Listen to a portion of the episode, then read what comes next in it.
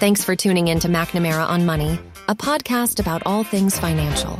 On this show, we talk about investments and investment performance. In our practice, we give financial advice to our clients. We know their financial situation in detail before doing so. That's not the case with callers we may speak to on this show. We can't give truly meaningful financial advice because we don't know the detailed financial situation of the caller. Any suggestions we make to callers are generic in nature and meant to steer a caller in the right direction. Listeners to this podcast should consult their own financial professionals before implementing any suggestions we might make. Now, sit back, relax, and enjoy the show. Good morning. You're listening to McNamara on Money. I'm Alyssa McNamara Reed. I have a full packed house this morning, so we're going to have to spend a little bit of time going through introductions, but we have a great show planned for you. We're going to be talking about transition periods in life, in particular homes in transition, because we have some real estate professionals here and we also have some attorneys in the house. Well, I guess let's get started with introductions. Some of these ladies I'm just meeting for the first time, but we have via remotely, we have Sharon McNamara with Boston Connect Real Estate. Good morning, Sharon. How are you? Good morning. Good morning to everybody. So glad that everybody could make it there. Yep. And so the plan for this morning is that we're gonna we're gonna be here for a marathon show this morning. So our two hours, and then we're gonna go right into talk a real estate roundtable with Sharon McNamara for the next hour. So we're gonna have lots of stuff to talk about this morning, but plenty of opinions here in studio, and we'll be all good. We also have Melissa Wallace with Boston Connect Real Estate as well. Good morning. Good morning. How are you? Good. She was here bright and early setting up all the social media Yeah. things. Yeah, so we'll be live on Facebook too. Great. We um, are live now, by the way. Oh, great.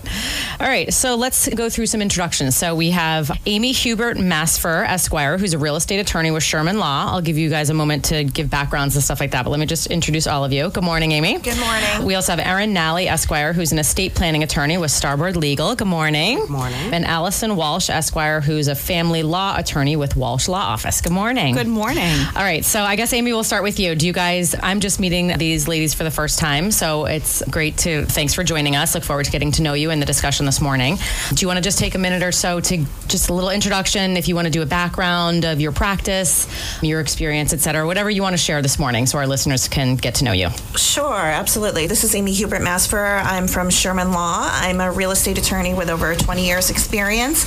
I focus on all things real estate and in addition, I've been contributing lately focusing on transitional sales as we see a lot of listings come from situations. I have a certain background in, in divorce because I am divorced, so life experience helps helps for sure.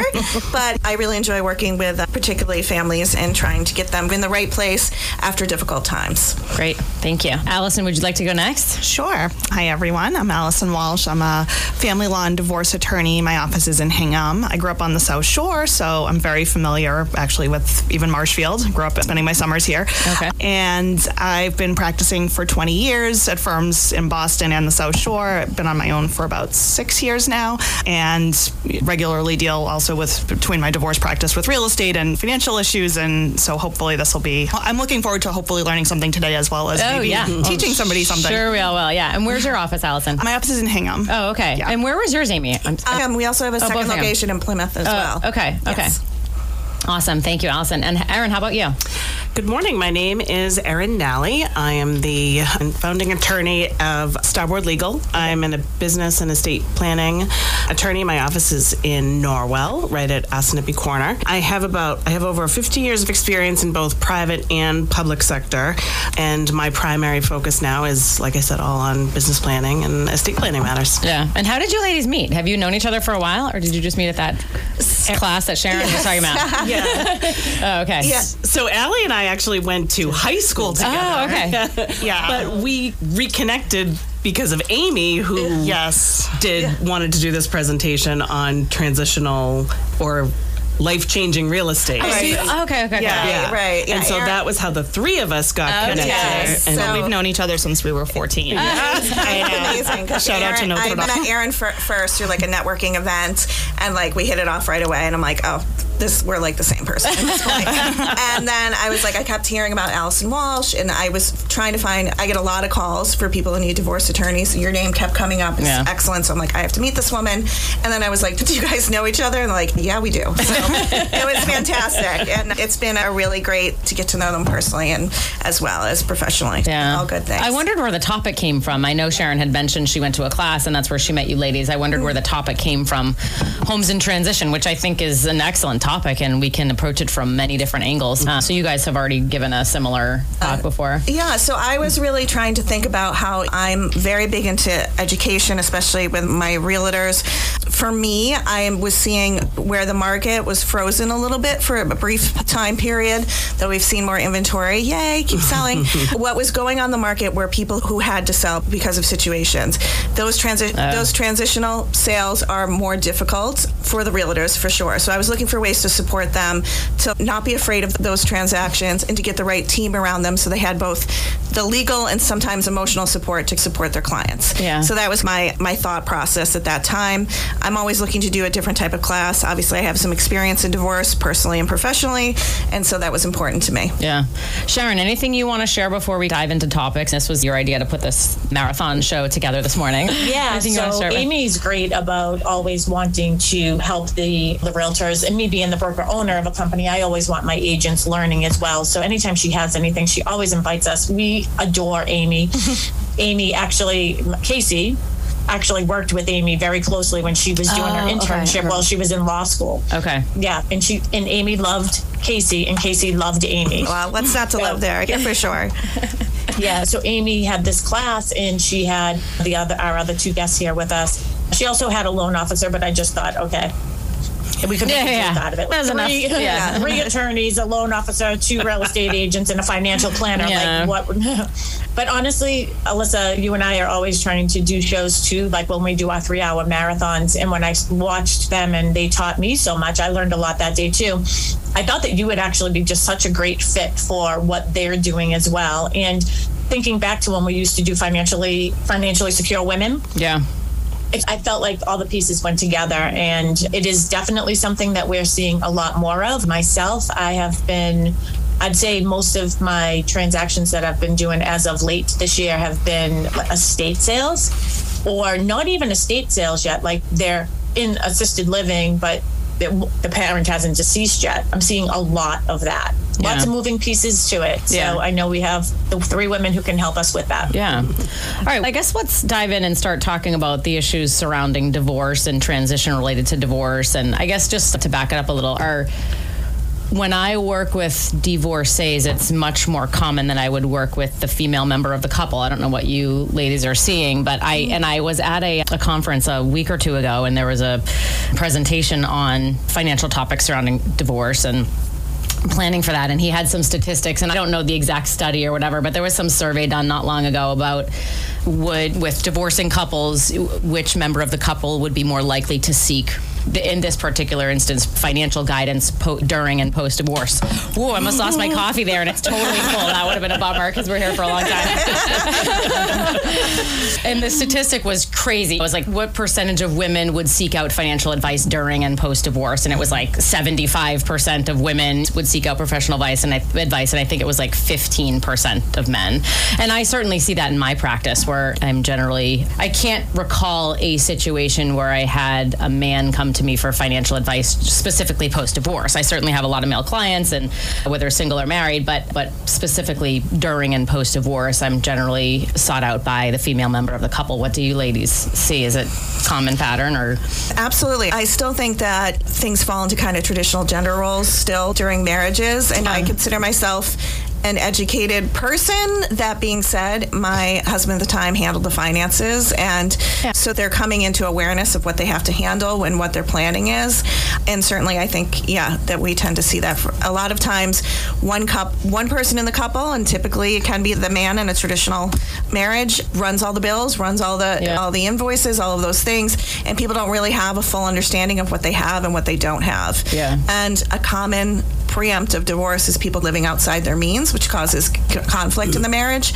So that can be another kind of reason why there's there's just not mutual financial understanding between the two parties. Yeah. Do you find that, Allison? Is it still, you read the statistics about causes of divorce and financial issues t- still tend to be a leading cause of couples divorcing? Yeah, I would say, I guess in my practice, I think financial issues for sure. I see, and this is an unfortunate sort of statement on society, but substance abuse, I think, in the oh, last Oh, wow. 10 Yeah. years or so has really, a lot of our divorces, unfortunately, have some sort of, unfortunately, like alcoholism or something like that Yeah. component to it, gambling addictions. And especially, I think, with COVID too, when everybody was stuck in the house together, one thing, Oh, yeah. trend that we saw was I think a lot of people had learned how to coexist by having a girls' night out once a week, or the guys would go out. And so people were staying married by not spending that much time together. Mm. And then when they were suddenly forced to be in the house together for two years straight, Yeah, that yeah. was the straw that broke the camel's back. Oh. So that was something I had not seen before. And so we're cycling through that now, too.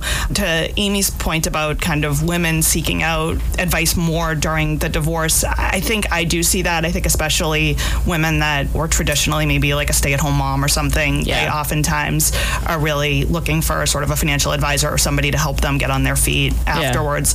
I think also the other piece with the divorce is a lot of times in the divorce, the both parties might have had the same financial advisor, and then in the divorce, one party mm-hmm. keeps the financial advisor. That's not like in the divorce agreement or in the divorce judgment, but Yeah. maybe it was the husband's buddy or whatever. So now, if I have the wife as a client, she's coming to me saying, "Hey, do you have a recommendation?" Yeah. Same thing with insurance agents, right? Yeah. It's interesting how in the divorce, the professionals in your life go one way or the other sometimes. And Yeah. so a lot of times people are looking for referrals Yeah. post divorce. I also think like we're going to talk about part of the subject matter for today is real estate in transition as a result of many things, but divorce being one of them. And when it comes to real estate, if you would think in, a traditional marriage where there there are children, it seems to me that it's more common that the female member of the couple, the mom, would want to keep the home and keep the children in the home. So then maybe seeking out advice related to that and affordability of that probably seems to be, I would guess, more common. Can I afford to stay here? What's the impact of that in my life, et cetera? And we can talk all through that. Um, Erin, anything. Or in terms of As far as who typically reaches out Yeah. on my end, it's typically the woman that would Yeah. reach out because my work is all directions. Oddly Okay. enough. Yes. Insert joke. Um,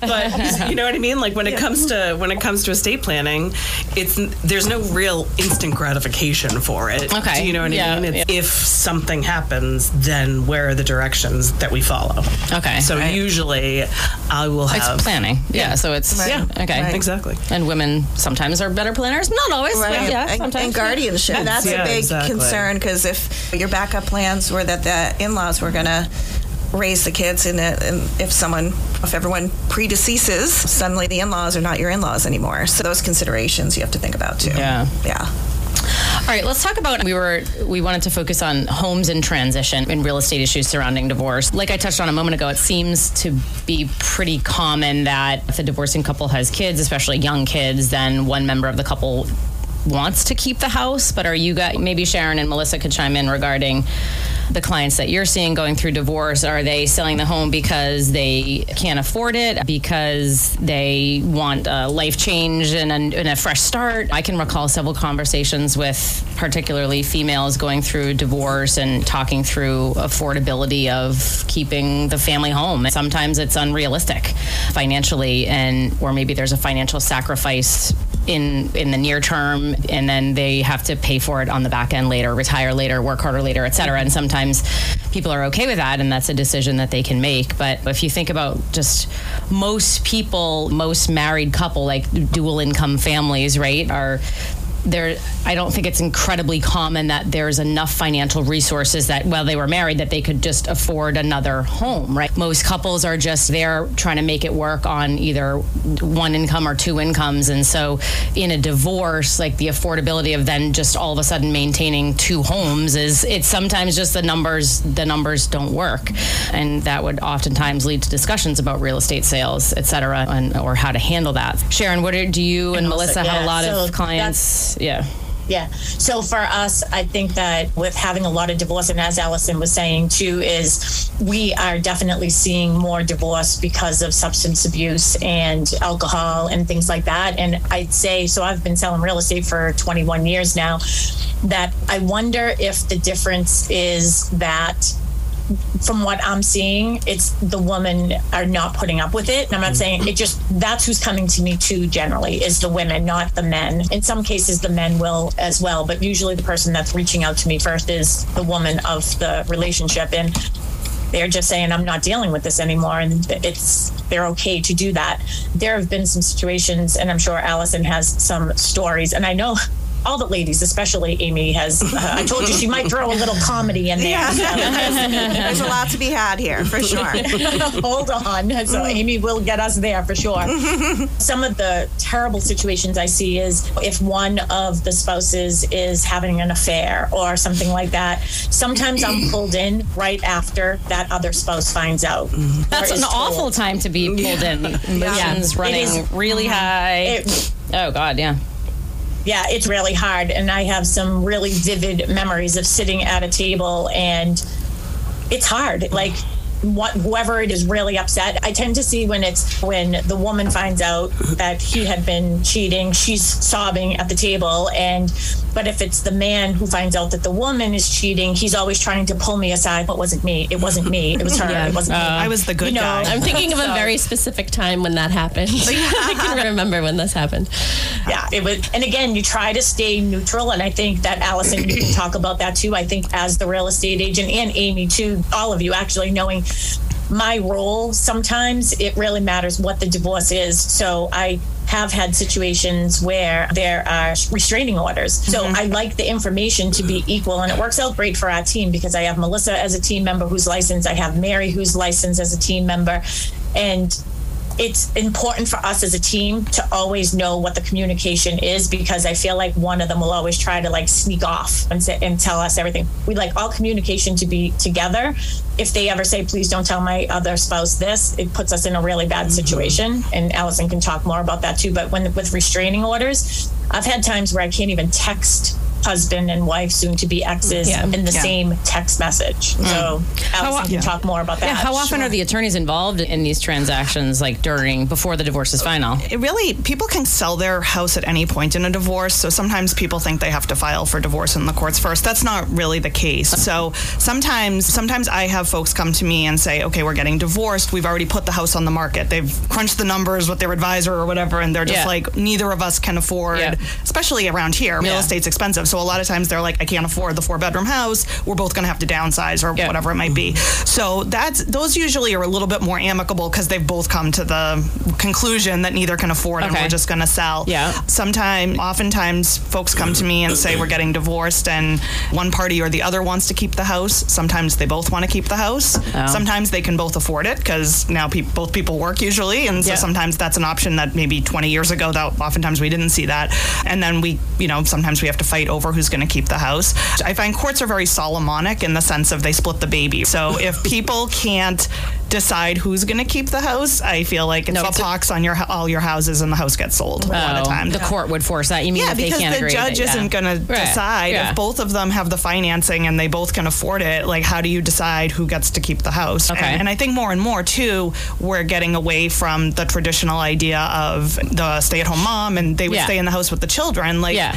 With everybody working, I, we see so much more and more like a 50-50 co-parenting. Oftentimes there might be a nanny or the grandparents are involved. It's like Yeah. it takes a village now. So it's like, how do you decide? There's not just a presumption of okay, the kids will stay in the house because mom's going to be there. The parents might, dad might have them more time. Who knows? So it. So oftentimes, if they can't agree on anything, oftentimes that's when stuff got, starts to get sold. And is it common that the I know that post divorce, like one spouse can still have ownership in the property. Is it more common to structure it like that, or is it more common to just split the equity and one buys out the other? If there's resources, that's easier. But like, how often are there the resource, the cash resources for the buyout?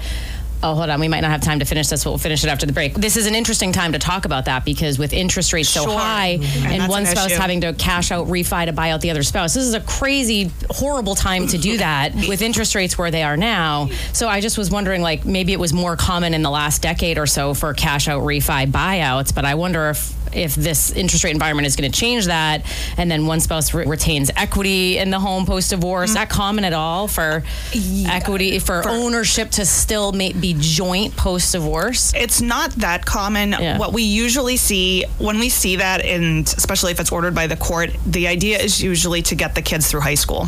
Uh, Okay. so it's a short term fix. Oh, okay. To jointly, if one party or the other can't buy out, when you've got a kid that's in the 10th grade already, you don't Yeah. want to uproot them if they've been in that school system.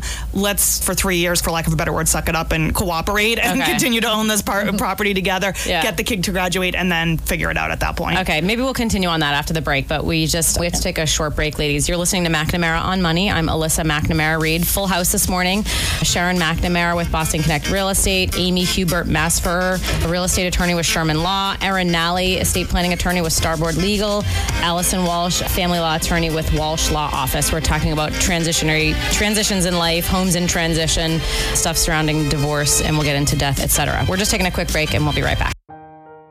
This is Mike McNamara. If you're looking for a financial advisor, start by asking him or her three questions. Number one, are you a certified financial planner practitioner? Number two, are you legally held to a fiduciary standard of care for your clients? And number three, do you only give financial advice and not sell investment products? These are all simple yes no questions. If he or she doesn't answer yes quickly and starts talking, that's a no, and it's time to move on to another advisor. And we're back. You're listening to McNamara on Money. I'm Alyssa McNamara Reed. We're talking about transitionary periods in life this morning, homes in transition, real estate discussions surrounding transitions in life, divorce, etc. Maybe we'll get into second marriages, death of a spouse or a parent, and things like that. I don't know if we're going to have time to get to all this stuff because three hours might not be enough for all of us to get through. There's a lot of opinions flying around. Let's try the three hours first, and then we can see who's after. Well, we're I was going to say, is, is three hours enough to cover a lifetime of it? We're still going to be on divorce three Let's hours wrap up from this now. divorce yeah. in three hours. Could you imagine? Let's. I'll do briefly intros again. So we have Sharon McNamara and Melissa Wallace from Boston Connect Real Estate. Boston, BostonConnect.com. Yeah. What's your website? I was Yeah, going to give out website. BostonConnect.com. BostonConnect.com. we have Amy Hubert Masferrer, who's a real estate attorney with Sherman Law. What's your website, Amy? Um, it's actually timshermanlaw.com. Okay. Yeah. And then we have Allison Walsh, who's a family law attorney with Walsh Law Office. And what's your well? It's uh, website? AllisonWalshLaw.com. Allison with two L's, one I. Okay. Do some people have two eyes in Allison? I've seen Allison spelled. I've seen it spelled with a C and a one. Y, and As a real yeah. estate attorney, I can say I there don't- are many spellings. Many, yes, it was a popular '70s name. I no, yes, I no see. direct spelling. And then we also have Erin Nally, who's an estate planning attorney with Starboard Legal. And what's your- StarboardLegal.com. Starboard Legal. Is it, I never knew if it was Starbird or Starboard because I'm not a I'm not a I don't have a boat. sailor. Aren't you glad you did the show? You star, Starbird. Bird, like Yeah. starboard, even though it's spelled differently. Okay, got it. All right, let's. We were talking a, a little bit about. I, I was just.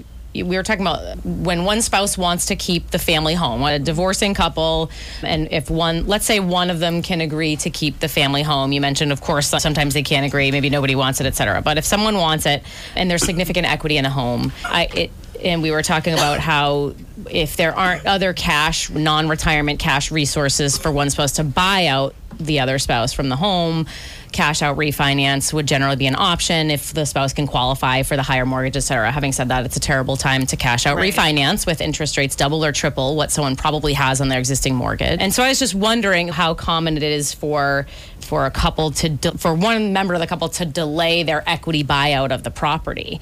It seems to me that it's probably pretty common and you were saying maybe just for a short period of time to get the kids through school. It does limit the other spouse's options, right? If that Right. spouse doesn't have the cash resources to then buy their next home, maybe then they're renting for a period of time or can we like talk through that a little bit in Sure. terms of the the stress on the an already stressful situation as a result of that or what are options that you throw out there to people to handle that? Yeah, I think typically when we see the concept of one party wants to do a cash buyout or a cash out buyout, the court doesn't the court likes to keep a short leash on that unless Okay. there's some extenuating circumstance like i said before the break the child in high school that's only got a couple years left or something Yeah. so usually what we'll see is time frames. Can you qualify in 90 days? Can you qualify if you get rejected in 90 days and quali- try again in another 90 days or whatever? I, you don't typically see more than about a year or so unless Okay. the parties agree. If the parties Okay. agree and they say, "Hey, we've occasionally people do get along, right? And Yeah. they might be able to Yeah. creatively Yeah. figure something out."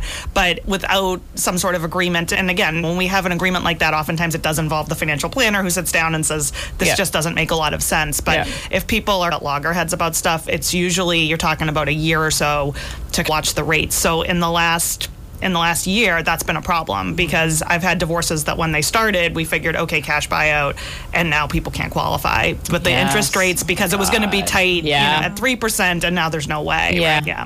So that's tough, and then you see houses having to get put on the market sometimes Right. because of that. It's a yeah, it's a terrible. Alyssa, that's one of the things too. I've actually, I, I was texting Melissa too. One of the things, it's interesting because we've been talking about such low inventory lately, right? Yeah. So this is like an issue. So people would think, oh, if you're working with a lot of divorced couples, oh, at least you're bringing on more inventory. It's the opposite. Now we're selling one house and we have two people looking for housing. Mm-hmm. So it's really impacting really but low inventory there's so many factors that are mm-hmm. impacting it but that makes it even a little more difficult especially when we are thinking about the rates you're thinking about multiple offers and amy you see this like the end part of this right like people are paying a hundred thousand dollars in some cases Right. saw up to two hundred thousand dollars over asking so it's hard to do in a divorce situation right Yeah. And that's another thing. If you have one party who's saying, look, let's maximize the value out of the house right now, we're at all time highs for purchase price. Yeah.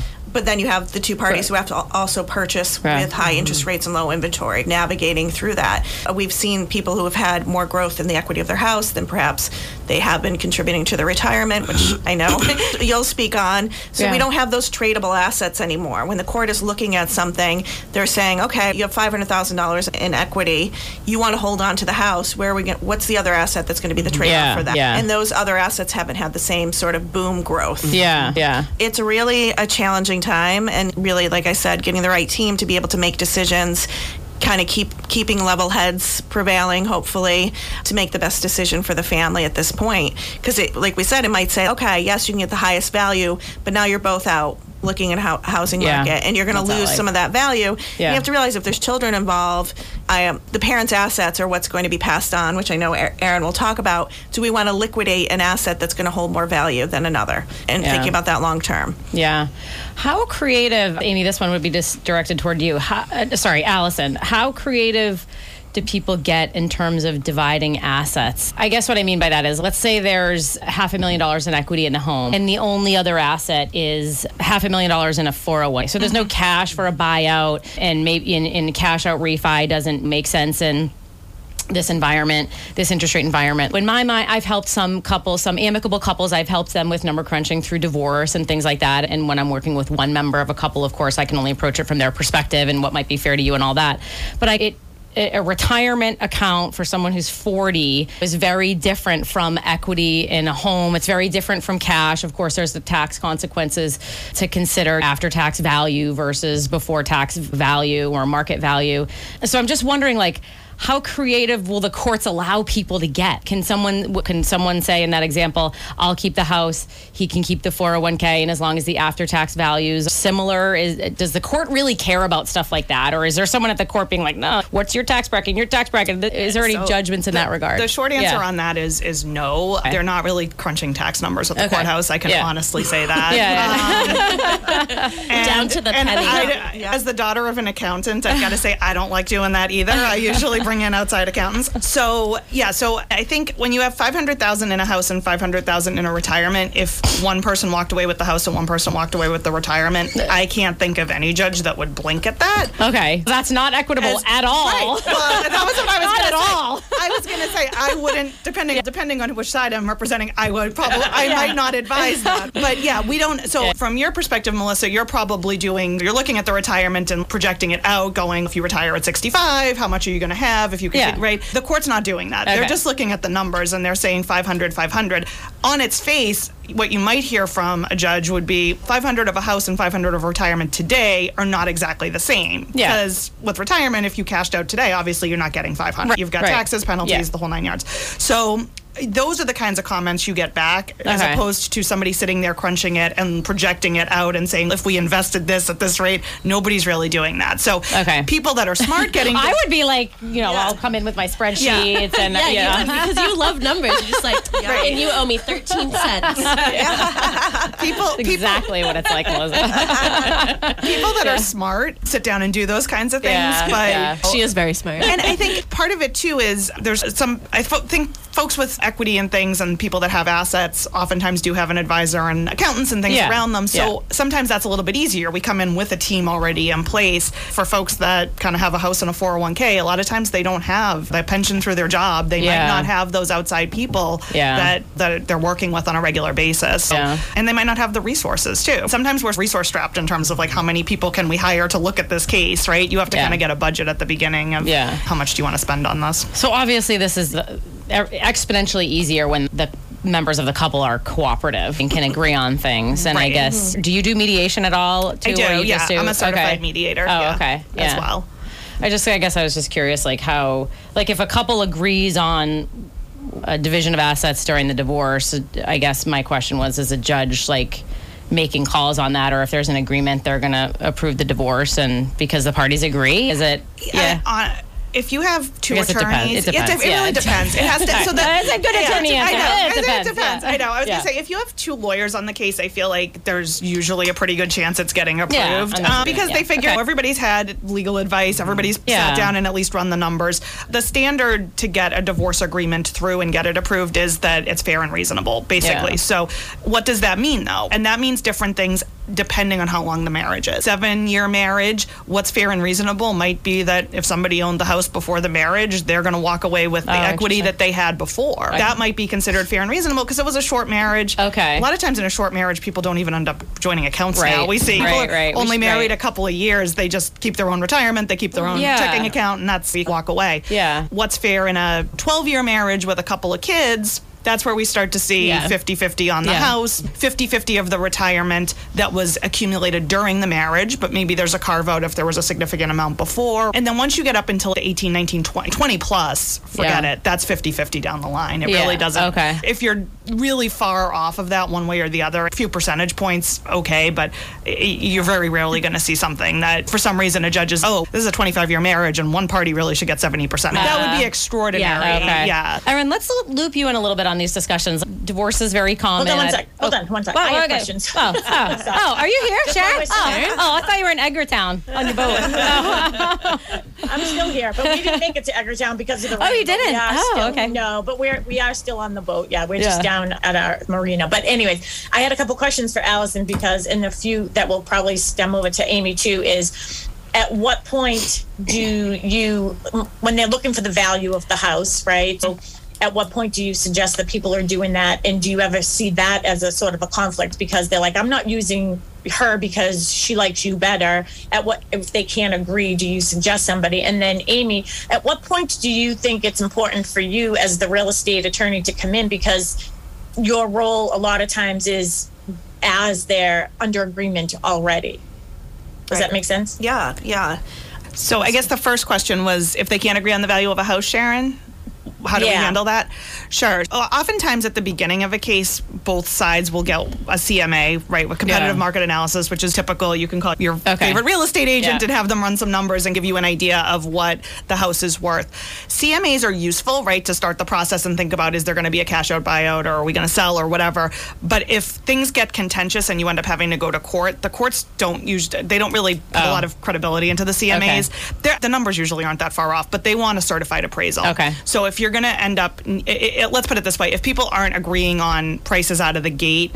The first step would be to see if you could agree on getting a joint person, right? Somebody Mm-hmm. that you both agree to, to do an appraisal of the house, and that will be the number. Okay. Sometimes we can't even agree on that. So sometimes we have two joint, two independent appraisers go in, and then we have a battle of the appraisers, and Oh, that can be it can be everybody sits down and like maybe splits that splits the baby and comes up with a number in the middle and sometimes we end up putting the appraisers on the stand and trying to pick apart what they did and the comps Oh, my- wow. and then we let the judge decide Okay. what the number is and Yeah. What's an appraisal these days? Four or five hundred bucks, or is it more? No, Has it's like- inflation crept up in me, and I'm Um, it, like it ranges. I've seen anywhere recently from 500 up to on, on a single family home like 800 and then Oh, wow. if you're talking commercial property it can get into the Okay. thousands Okay, yeah.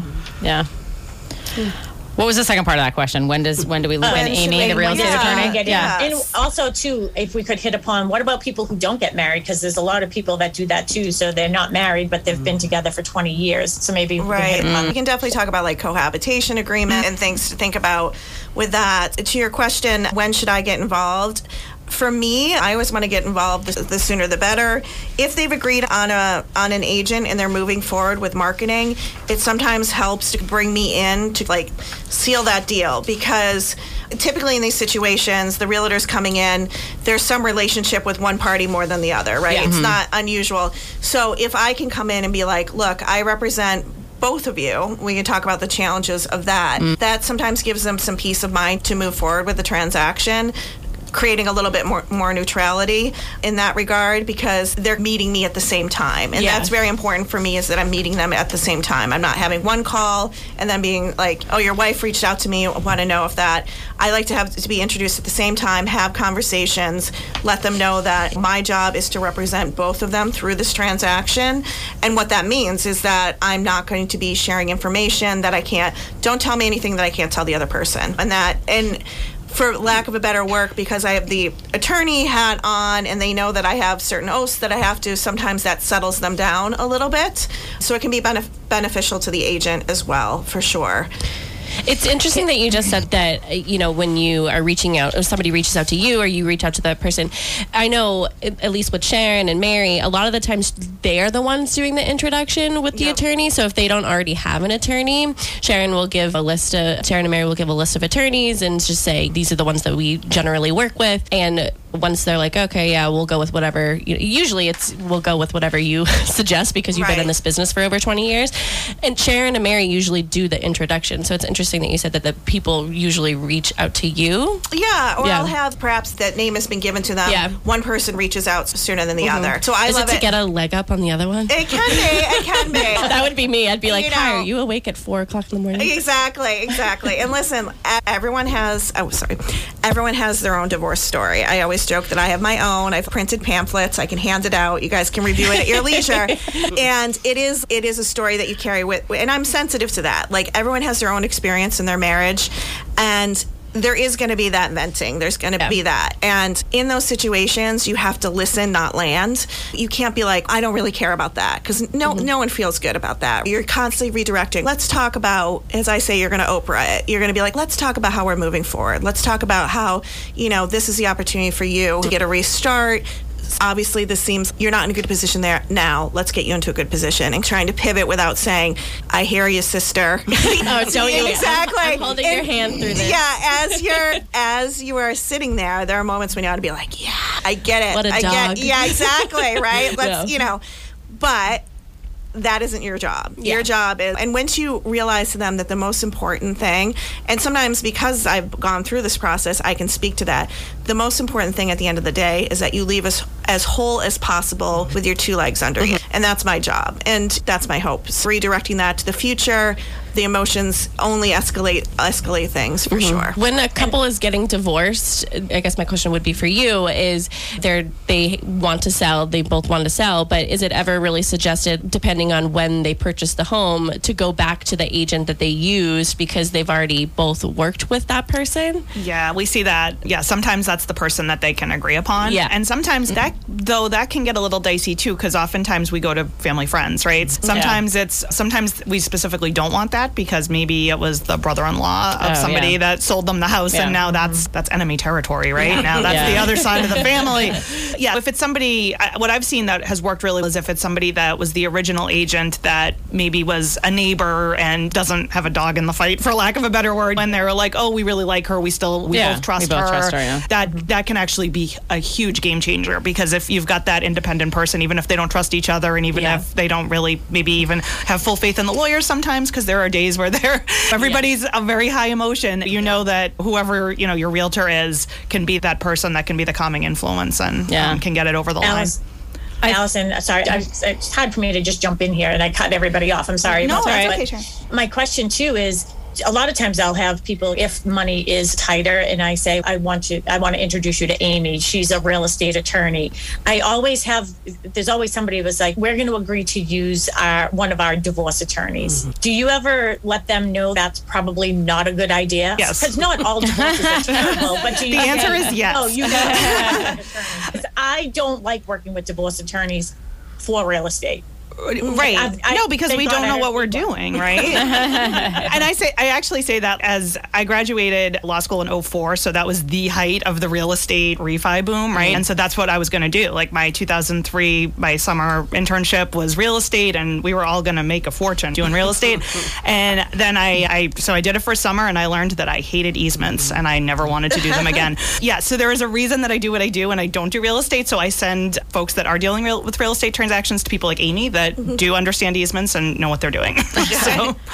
I think it's interesting, Amy, what you said a little bit ago regarding you sometimes represent both members mm-hmm. of the mm-hmm. couple. Obviously, you do that, Amy, through when you're mm-hmm. working as a mediator, and obviously for estate planning as well, Erin.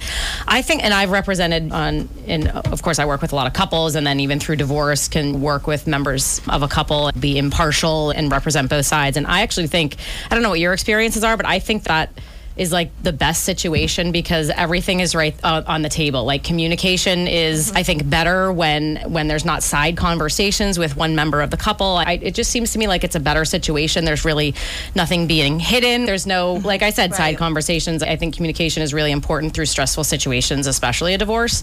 And so, what are your experiences? Do you often represent both members of a couple, or is it? I'm sure it's a mixed bag, but do you have any like you know stories of great experiences where you know where you're representing both and the communication helps get through a really tough time. It just seems to me like that's the way to go. Absolutely it, absolutely. I do represent both because i'm very limited to my role. My role is to get the property sold legally to yeah. the buyer. Yeah. They are typically supported by their own divorce attorneys and I am I am communicating with those divorce attorneys in the moments of conflict. Yeah. Sometimes if I can get them focused on this individual asset and maximizing the value out of it and moving forward that I'm not navigating the entire divorce, but I had I just had a situation where I did represent both parties and this kind of speaks a little bit to the real estate agent. One of the things that we run into sometimes is the relationship building. Because one person is typically in the house, the realtor develops more of a relationship with that person because that's how they're scheduling yeah. close, they're scheduling viewings, yeah. open houses, all those things. Mm-hmm. So typically, the other partner is feeling on edge about that. So I'm trying okay. to settle that to say, look, here's the agreement. But it can get contentious when we're dealing with. I just had a case where there was a restraining order. I have to schedule when when the spouse is returning to the property to empty out their property.